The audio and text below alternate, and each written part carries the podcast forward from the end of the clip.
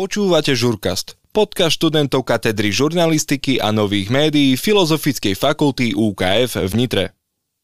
Texaský masaker motorovou pílou uzrel svetlo sveta v roku 1974. A dnes už len málo ktorý hororový fanúšik nepovažuje túto snímku za jeden z vrcholov žánra. Horor, ktorý sa nás v úvode snaží presvedčiť o reálnosti zobrazovaných skutočností, sleduje skupinu kamarátov na ceste po texaskej periférii. Po neočakávanom strete s rodinou kanibalov sa spúšťa séria mrazivých udalostí, ktoré navždy zmenili žáner. Quentin Tarantino sa nechal počuť, že film si drží stabilné miesto v jeho zozname 7 dokonalých filmov. Veľké množstvo periodík označilo Texaský masaker za najlepší horor všetkých čias. Čo robí z filmu s tak explicitným názvom tak výnimočné dielo? Odpoveď sa vám pokúsia sprostredkovať pracovníci katedry žurnalistiky a nových médií Juraj Malíček a Kristian Vrábel.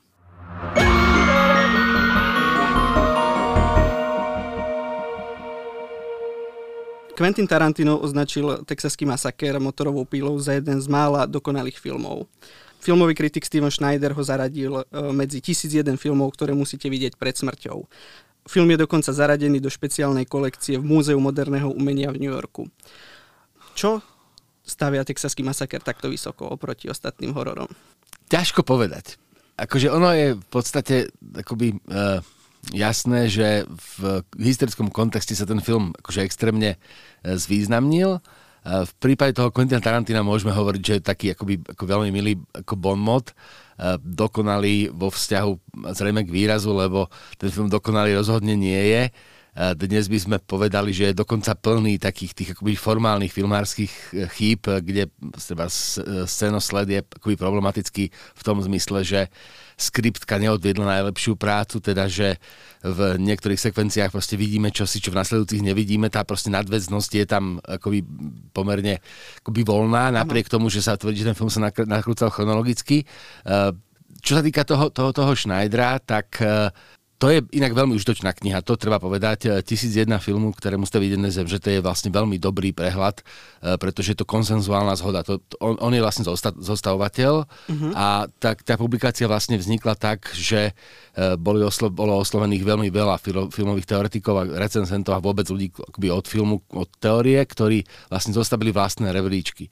A cez nejaký prienik sa vlastne vygeneroval ten zoznam tých 1001 filmov Takže to je akoby veľmi taký objektivizovateľný pohľad a tá knižka je veľmi uh, akoby referenčne akoby výrazná o vzťahu naozaj k takej objektivizovateľnej filmovej kvalite, ktorá bere do úvahy, do úvahy aj ten divácky pohľad. Takže tam to, toto áno.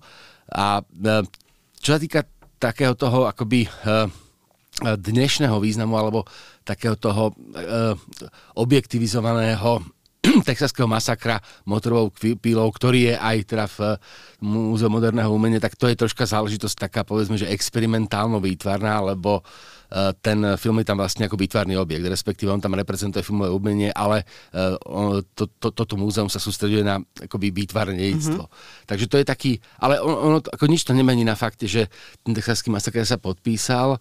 Prečo sa podpísal, tak do veľkej miery pravdepodobne preto, že Ide o film, ktorý sa zrodil v unikátnych historických podmienkach v rámci tzv. nového Hollywoodu.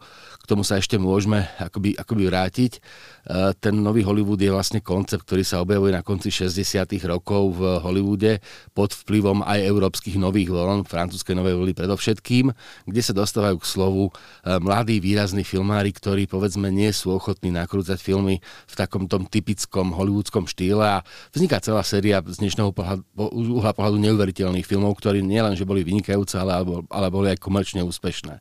A Top Hopper ako v podstate už e, praktizujúci akademik alebo človek, ktorý už učil vtedy o filme, e, tak e, sa dostal k možnosti nakrútiť si film relatívne, relatívne lacný okolo relatívne jednoduchého nápadu, navyše inšpirovaného skutočnými udalosťami, čo je vždycky také akože veľmi, veľmi vďačné. Áno, to by malo byť, myslím, Edom Geenom, tým uh, vrahom inšpirované. Pres, pre, presne. Ale podarilo sa mu urobiť, okrem toho, že sa mu podarilo urobiť teda na svoju dobu asi strašidelný film, tak sa mu podarilo urobiť takú veľmi svojráznú reflexiu uh, uh, vidieckej Ameriky, respektíve Aha. Ameriky, ktorú akoby ča- často nevidíme a toto všetko možno robí z texaského masakra e, ten film, ku ktorému sa dneska vraciame. Tam je do veľkej miery naozaj zaujímavé to, že ten žáner, ktorý sa od toho odvíja, kvôli ktorému sa tu my stretáme, ten slasher, takže je to žáner, ktorý dnes je vnímaný ako žáner komerčného filmu alebo ako, žáner, subžáner hororu.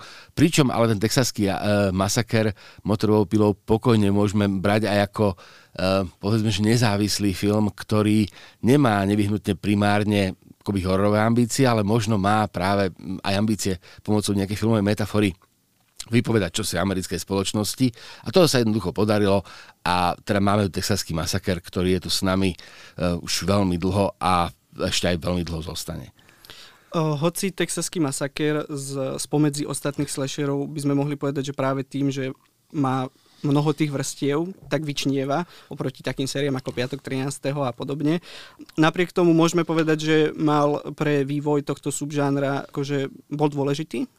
Pravdepodobne, pravdepodobne áno. Ono sa to vždy vlastne spätne posudzuje veľmi ťažko, lebo uh, ten film akože potom ako, on vždy vznikne a ako, inšpiruje niekoho. Tu my vlastne vidíme, že v tých, akože tam v tom akoby, takom drobnom medziobdobí um, ne, ne, nevznikla hneď séria filmov, oni začali vznikať na konci 70 rokov tie série, takže bol tam, bol tam pár rokov, 2 roky bola tam prestávka, keď, kde, boli na miest, kde bolo miesto aj pre iné horory troška, ale asi je pravdou, že ten film naozaj podstate ovplyvnil aj časť hororových tvorcov veľmi, veľmi výrazne v tom zmysle, že ukázal, že v podstate príbeh možno e, vystavať aj na veľmi jednoduchej zápletke a napätie alebo tú dramatick- to dramatickosť do ňoho dostaneme aj vlastne, vieme dostať aj vlastne formálnymi postupmi. Čo je povedzme také azda v tom žánri hororu uh, dôležité. Práve tento kontext, akože remeselný naozaj, že jednoduchý príbeh, v podstate len nejaká schéma, ktorá vytvára základ pre nejaké uh, už povedzme, že aj troška efektové besnenie, ale proste vytvára proste rámec pre slobodnú realizáciu filmára, umelca, ktorý má rád expresívnejšie výrazové prostriedky. Áno. My už sme tu načrtli, že ten film teda má uh, viacero tých uh, tém. Jedna z nich je aj, čo ste spomenuli, tá sociálna kritika. Uh, ja sa teraz chcem pozastaviť pri jednej, a hovorí sa teda, že ten film je v podstate aj pro-vegetariánsky. Re- režisér Guillermo del Toro sa nechal počuť, že potom ako videl tento film, tak na niekoľko rokov prestal jesť meso. Dokonca aj režisér Toby Hooper hovorí, že ten film je o mese. Aj soundtrack je údajne tvorený tak, aby pripomínal zvuky, ktoré zviera počuje v podstate pred porážkou na tom bytunku. Mm-hmm.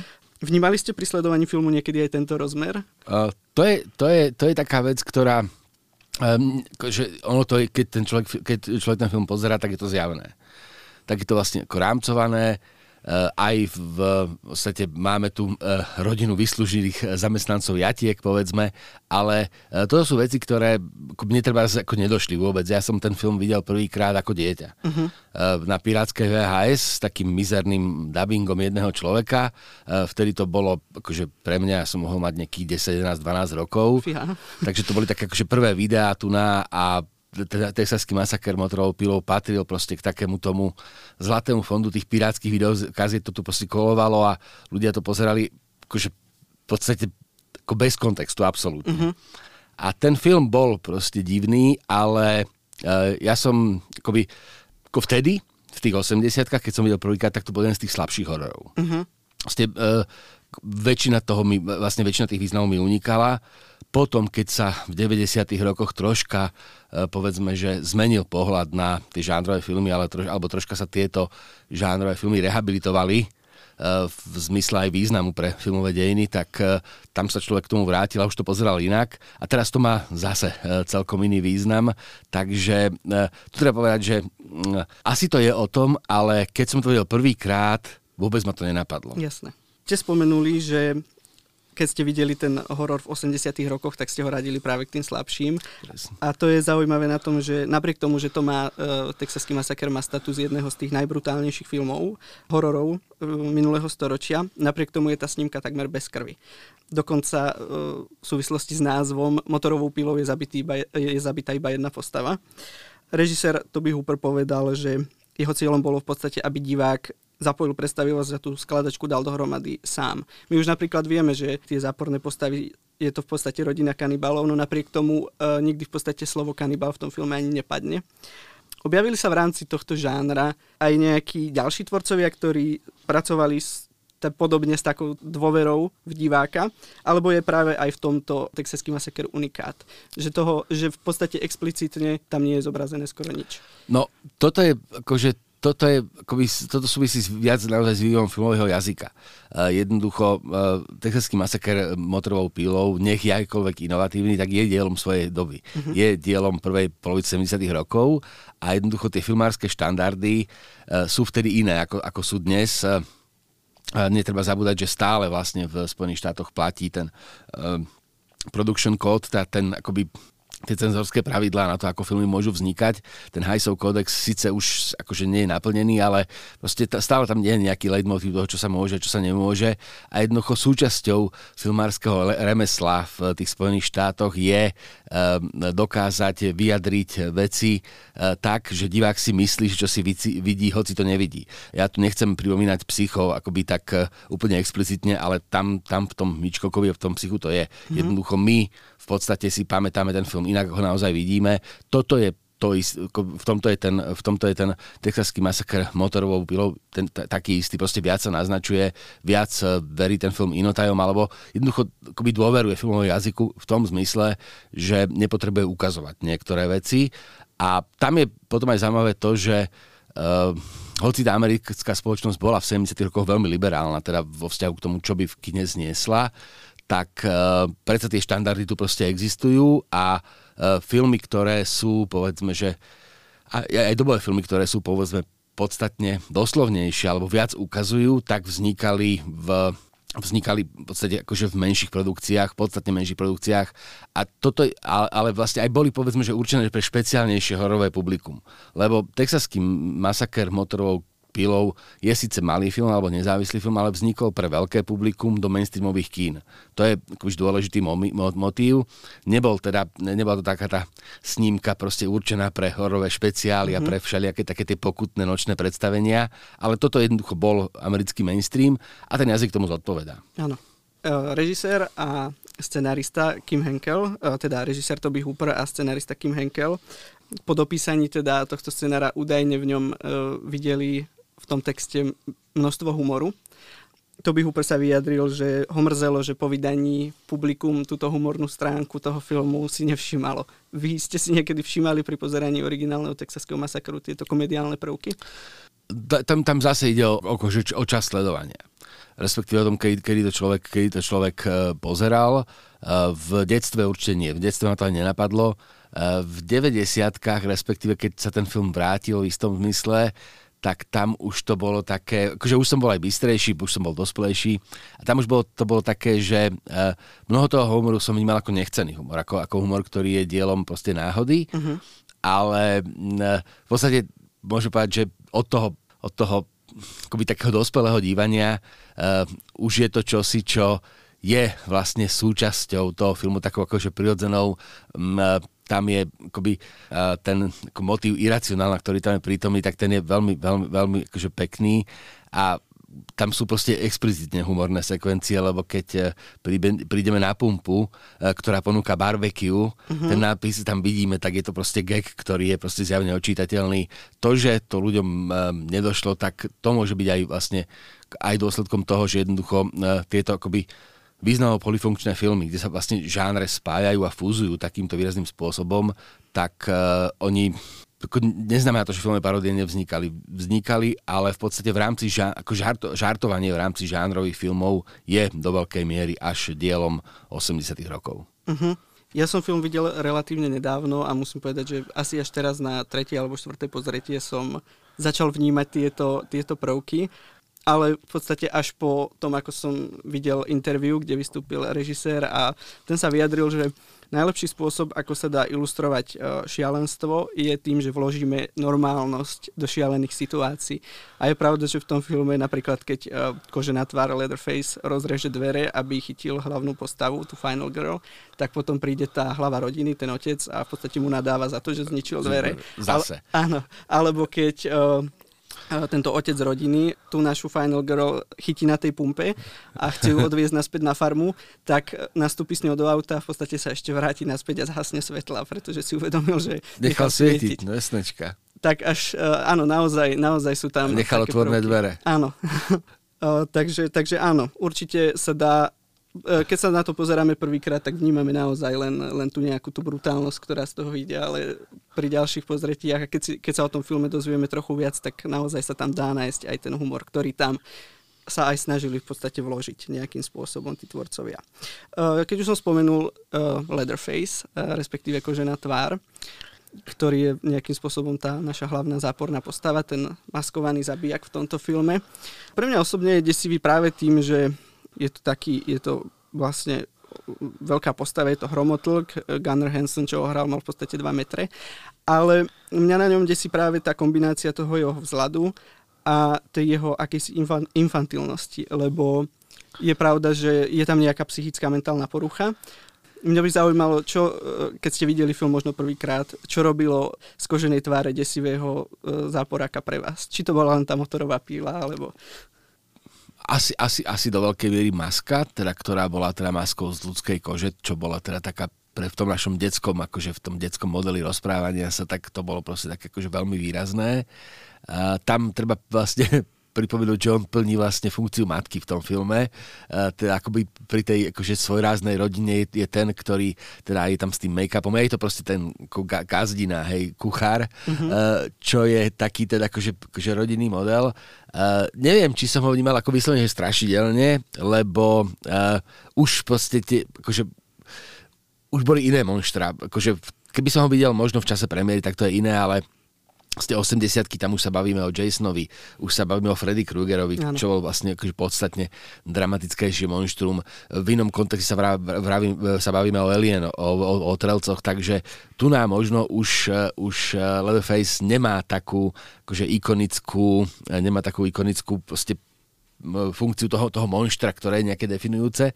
Tam je skôr zaujímavé to, že on vlastne ako sa tá, ten, tento charakter akoby ako ľahko zapamätateľného a v istom zmysle sympatického monštra sa stal v podstate štandardom, eh, čo asi vieme spätne, že eh, teda Leatherface slúži ako vzor pre budovanie ďalších hororových záporákov, mm-hmm. ktorí sú v podstate možno akoby výraznejší a dnes to inak akoby vidíme v takom tom popkultúrnom rozpriestraní sa, kde Leatherface je často ako vďačným námetom akčných figúrok, rôznych modelov. Tie figurky sú rôzne, rôzne prepracované, ale je ich pomerne mnoho a jeho taký ten, akože takéto proste atrakčné monštrum, ktoré v podstate je natoľko charizmatické, že ho zbavíme tej strašidelnosti a v podstate až mu začíname fandiť.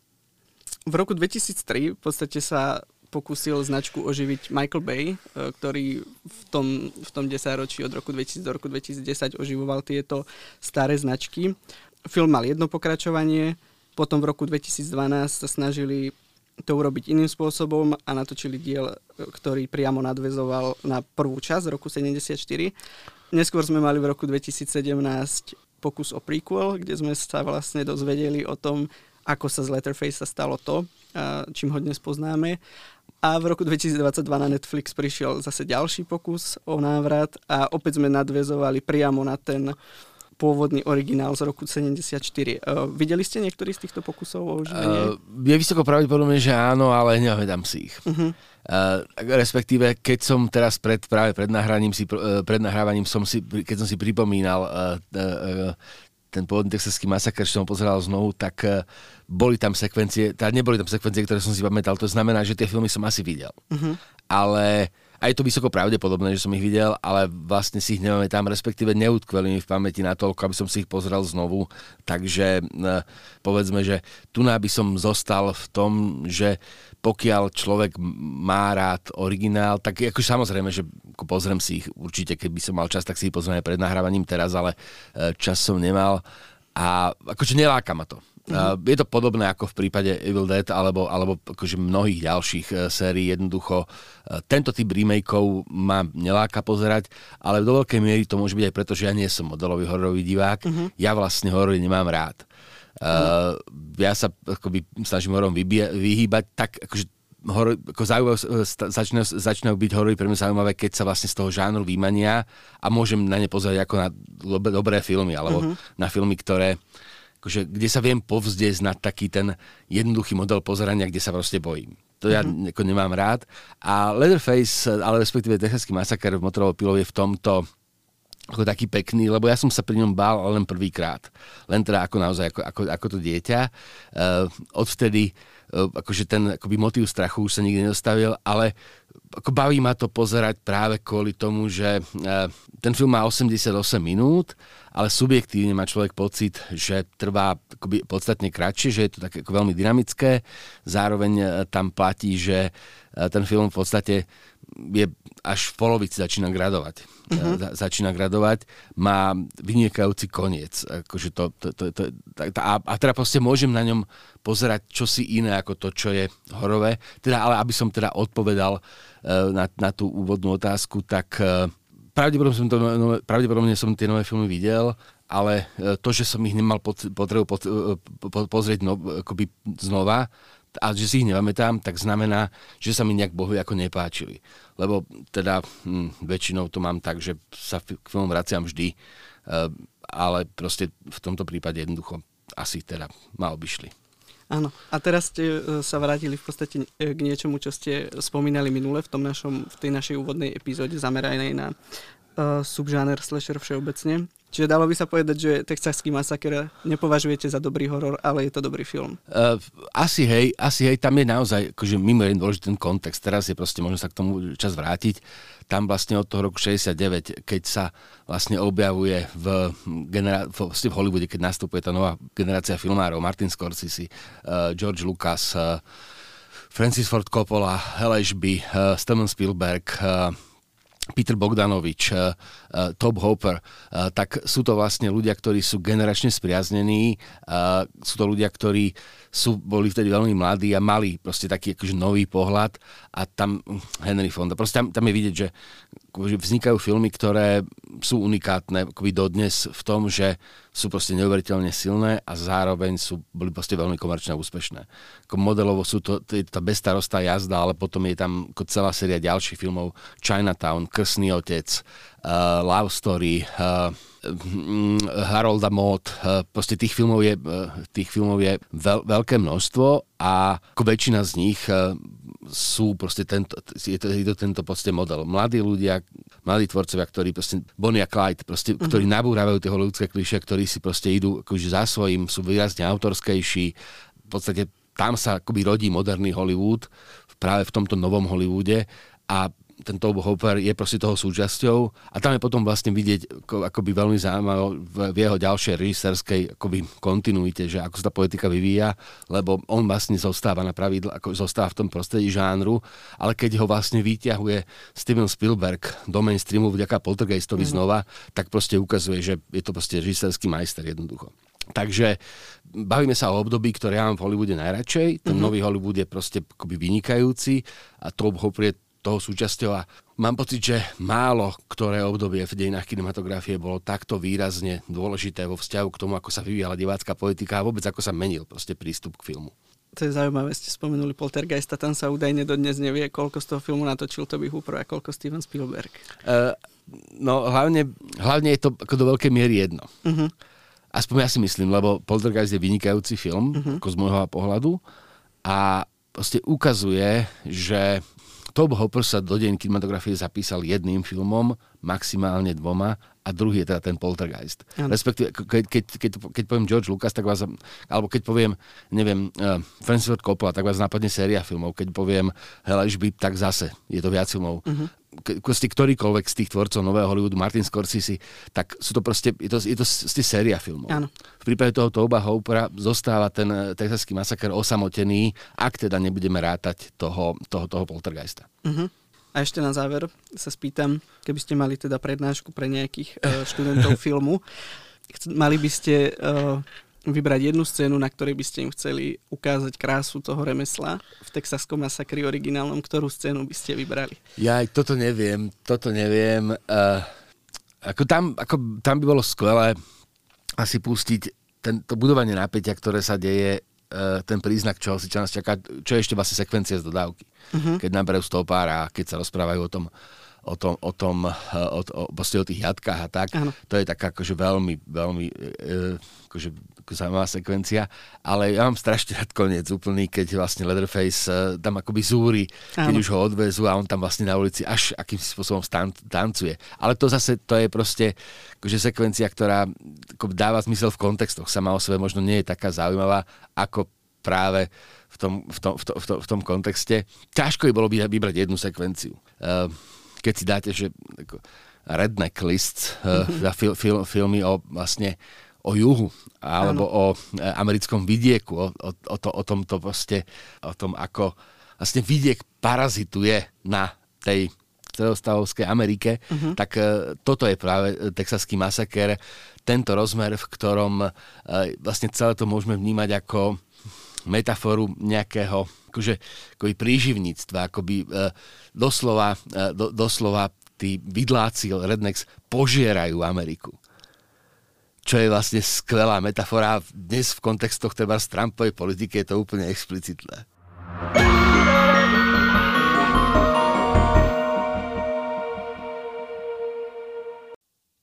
Počúvali ste Žurkast podcast študentov katedry žurnalistiky a nových médií Filozofickej fakulty UKF v Nitre.